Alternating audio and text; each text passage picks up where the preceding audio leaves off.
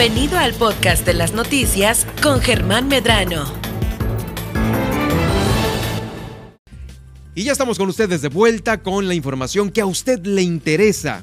¿Ha usted batallado con algún seguro? ¿Se ha enojado? ¿Se ha cambiado de aseguradora? Porque, lo, entre comillas, es que no pagaron el seguro.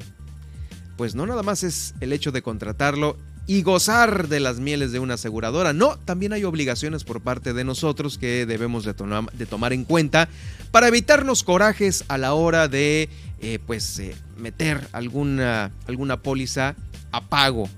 Esto por algún, algún siniestro que podemos pasar. Y por ello, pues como cada semana nos vamos seguro a lo seguro con Olga Palacios. ¿Cómo estás, Olga? Bienvenida nuevamente. Hola Germán, Nadia, buenas tardes. Pues un gusto estar de regreso aquí en el estudio para compartir un poco de este mundo tan maravilloso y a veces es un poquito complejo porque es muchísima la información y basta. Interesante y complejo, sí, ¿no? Complejo, sí, bastante, pero al final hay cosas en particular que debemos poner atención tanto como asesores como propios asegurados para hacer que las cosas funcionen correctamente. Hay muchos corajes que se han hecho por parte de la gente, que híjoles, eh, a veces este, eh, no sé de dónde viene, bueno, a lo mejor sí sé de dónde viene, pero mejor no se los explicas tú, el hecho de quedar completamente enojado después de que ocurre algo, un siniestro, híjoles, y decir, no me pagó el seguro, no, eso, esa es una mala aseguradora. ¿Por qué es esto? Sí, mira Germán, lamentablemente en México de por sí hay muy poca gente que adquiere seguros, hay poca cultura del seguro, le hemos platicado en muchos programas, le dan prioridad a otras cosas, pero también hay poca gente de la que compra seguros que lee las condiciones generales del contrato o tan siquiera se pone a leer la carátula de su póliza. La gente le entrega, le explica el proceso de la venta. También hay una parte que pudiera ser asumida por parte de la gente, obviamente, agentes que no están preparados, que no son profesionales, que no le restan importancia hablarle al cliente de las exclusiones, los procedimientos a la hora de un siniestro, por qué razón sería rechazado, en qué tiene que poner atención el cliente, no se lo explican. O a veces el propio agente hace su chamba, hace su trabajo, pero el cliente no le dio importancia, ¿no? A la parte de los renglones de por qué razón podría ser excluido o rechazado el pago de un siniestro o por qué no podría proceder un siniestro, ¿no? Entonces, eh, realmente las leyendas urbanas hablan mucho de que las aseguradoras no pagan. Me he encontrado con muchos clientes que se han convertido en mis clientes, ¿eh? después de haberme dicho eso.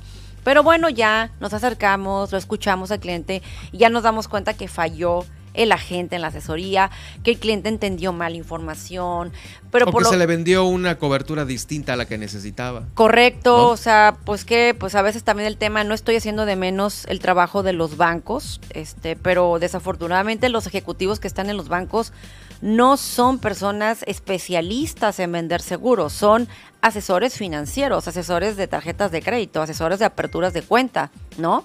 Entonces, sí hay una gran diferencia, la verdad, eh, y te reitero, no quiero hacer de menos el trabajo de la, del asesor de banco, pero ellos no son especialistas, ellos no hacen un examen ante una Comisión Nacional de Seguros y Fianzas.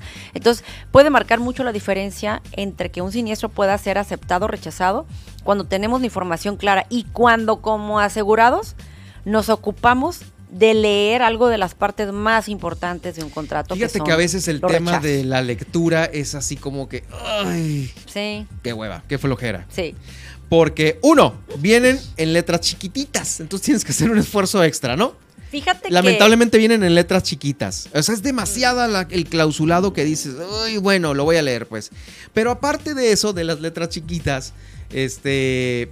Eh, vienen con términos a veces que no entendemos, sumamente técnicos, y eso nos los tiene que ir explicando un asesor Claro. Para que nos quede claro, ¿no? Claro, así es, Germán. Y bueno, aquí fíjate que el tema de las letras chicas quedó como una, una palabra así como muy general de los contratos, ¿no? Ya sea de inmobiliarios, de las aseguradoras, mercantiles, de cualquier tipo.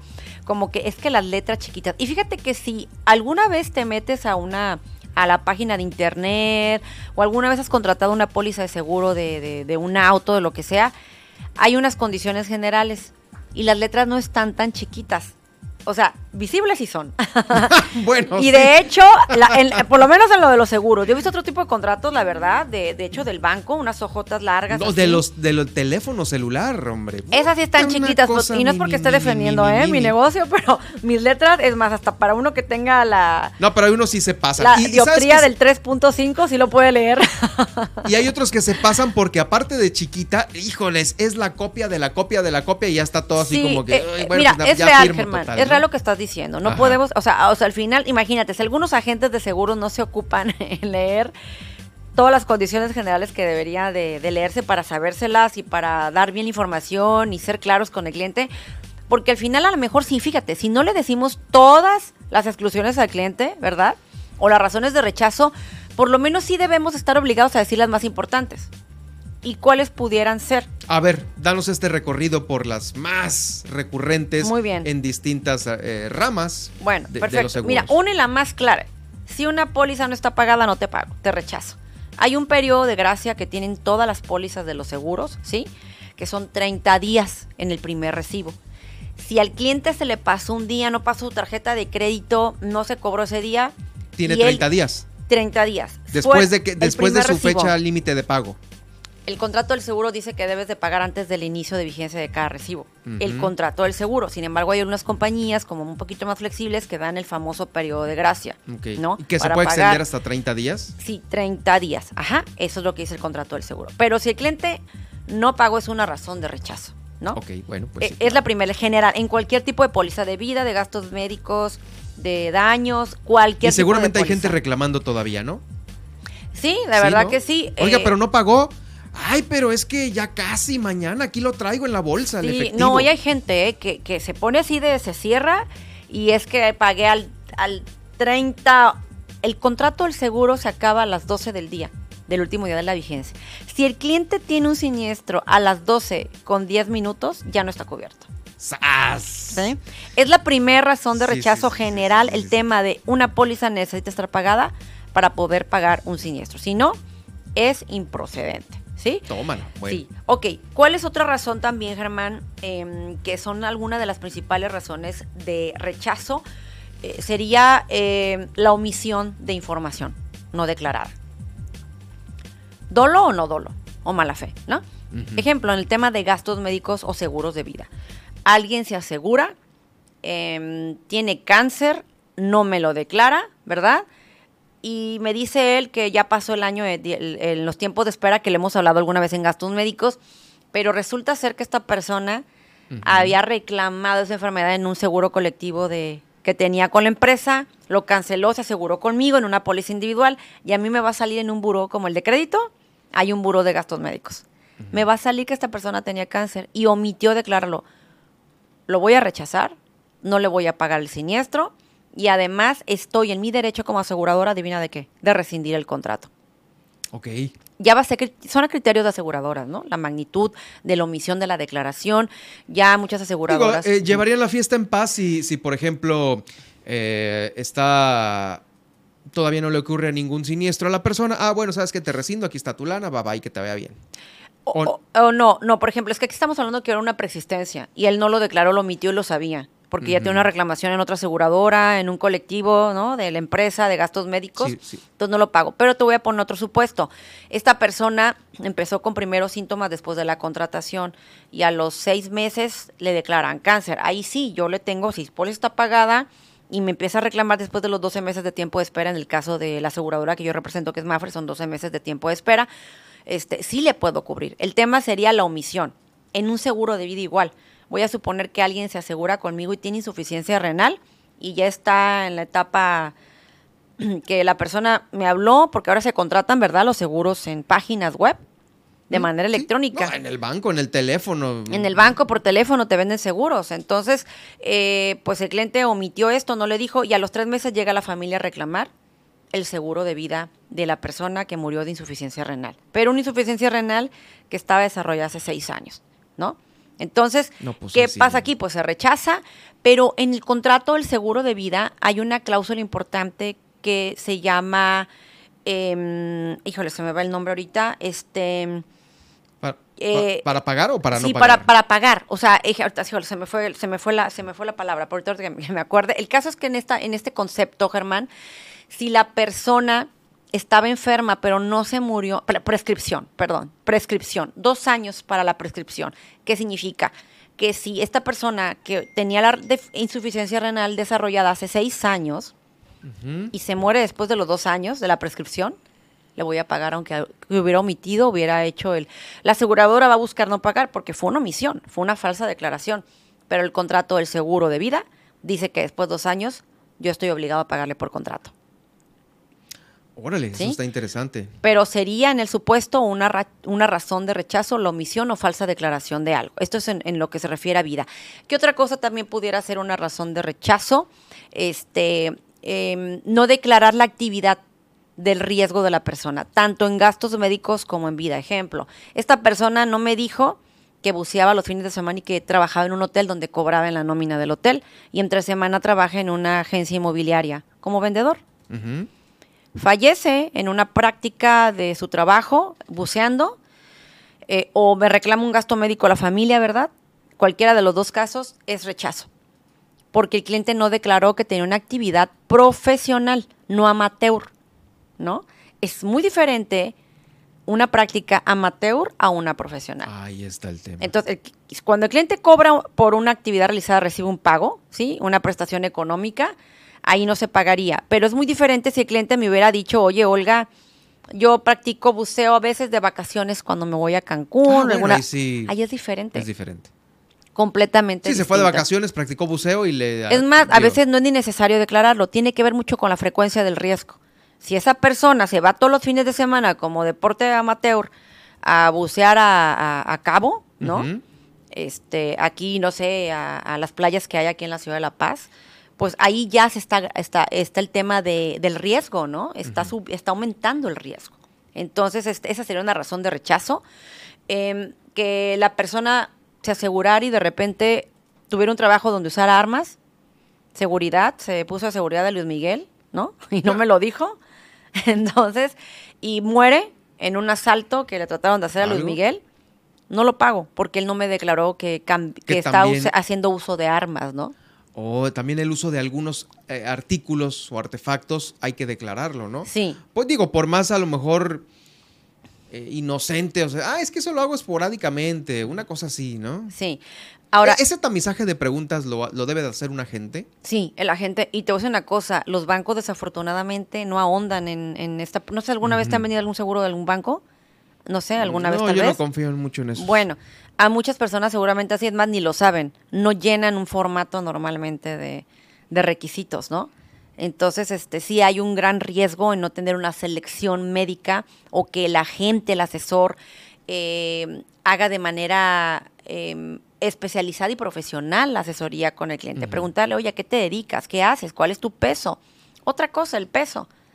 Voy a suponer que yo aseguro a alguien que me miente en el peso. Me dice, oye, yo quiero mi seguro de gastos médicos, Olga. Me, lo, la- me llamó de cabo la persona. Este, y resulta ser que a la hora de reclamarme al año, ¿no? Este, un tema de diabetes, llega conmigo, este, me habla de cabo, Olga, pues fíjate que va a ser mi primera reclamación, ¿dónde me atiendo aquí en cabo? Me acaban de diagnosticar diabetes. Él me declaró que medía 1,60 y pesaba 65 kilos. Pero cuando llega al hospital, cuando le hacen el informe médico al ven obesidad mórbida a una persona que mide 1,60 y pesa 130 kilos. Imagínate el índice de masa corporal rebasada por no sé cuánto porcentaje, ¿no? Muchísimo, 200%. Entonces, yo rechazaría, porque no le creería a una persona que en un año hubiera aumentado 80, 70 kilos. ¿Tú le creerías a alguien? No, ¿cómo crees? O sea, Eso no es posible. No es posible. Entonces son riesgos que son evidentes que hubo omisión o falsa declaración, ¿no? Es una razón por la que se pudiera también rechazar un siniestro, el peso de una persona, el peso. el peso, ¿no? Em, ¿Qué otra razón de, de siniestro en el tema de autos, gastos médicos también? Pudiera entrar esto, el uso de sustancias, ¿no? Este, como- como, ah, drogas, sustancias este, eh, nocivas para la salud, el Me- alcohol. medicinas. Em, Esas que te- Solamente si estuviera, eh, hubiera un informe médico que la persona toma algún medicamento y que pues al final es un tipo como de droga, porque Sí, es una droga, pero prescri- prescrita, ¿no? Al, claro, prescrito no hay problema. Pero esto va a depender. Hay muchos clientes que se aseguran el auto. Me dicen, oye, si vengo de la fiesta con unos drinks, ¿no? Arriba, pues uno, pues en diciembre o la fiesta el fin de semana. en diciembre, ¿no? Sí, ¿no? Sí me lo, me lo preguntan siempre, ¿eh? Casi siempre me lo preguntan. Oye, y si no le pagan a uno, ¿cómo es? Si uno viene con unas copitas, ¿no? El cliente no me va a decir que le gusta, ¿verdad? Este, echarse varias, ¿no?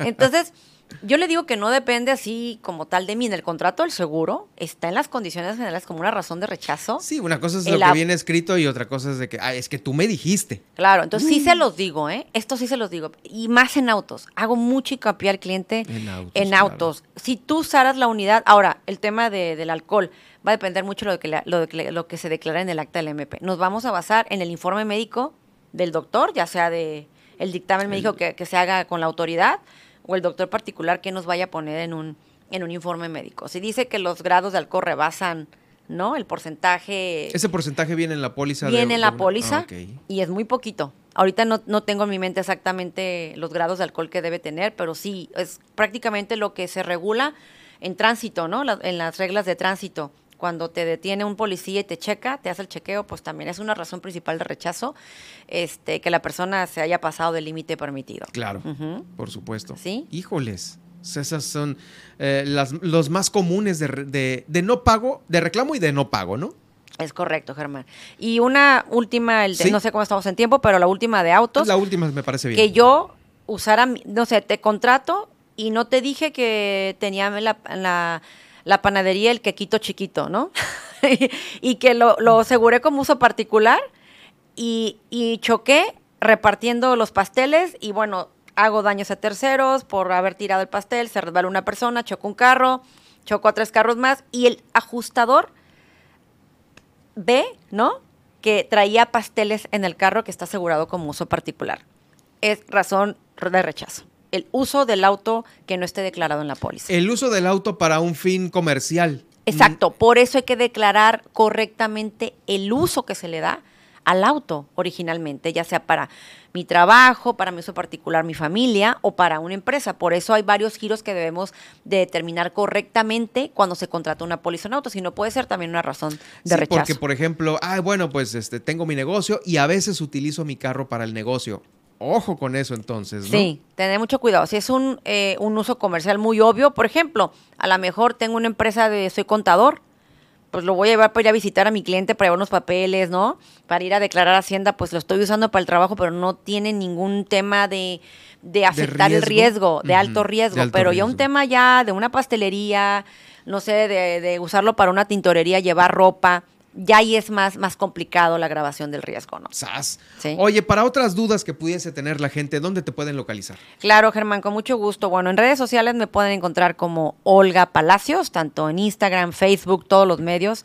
Este, Olga Palacios, este, y pues ahí me pueden ver como agente de seguros.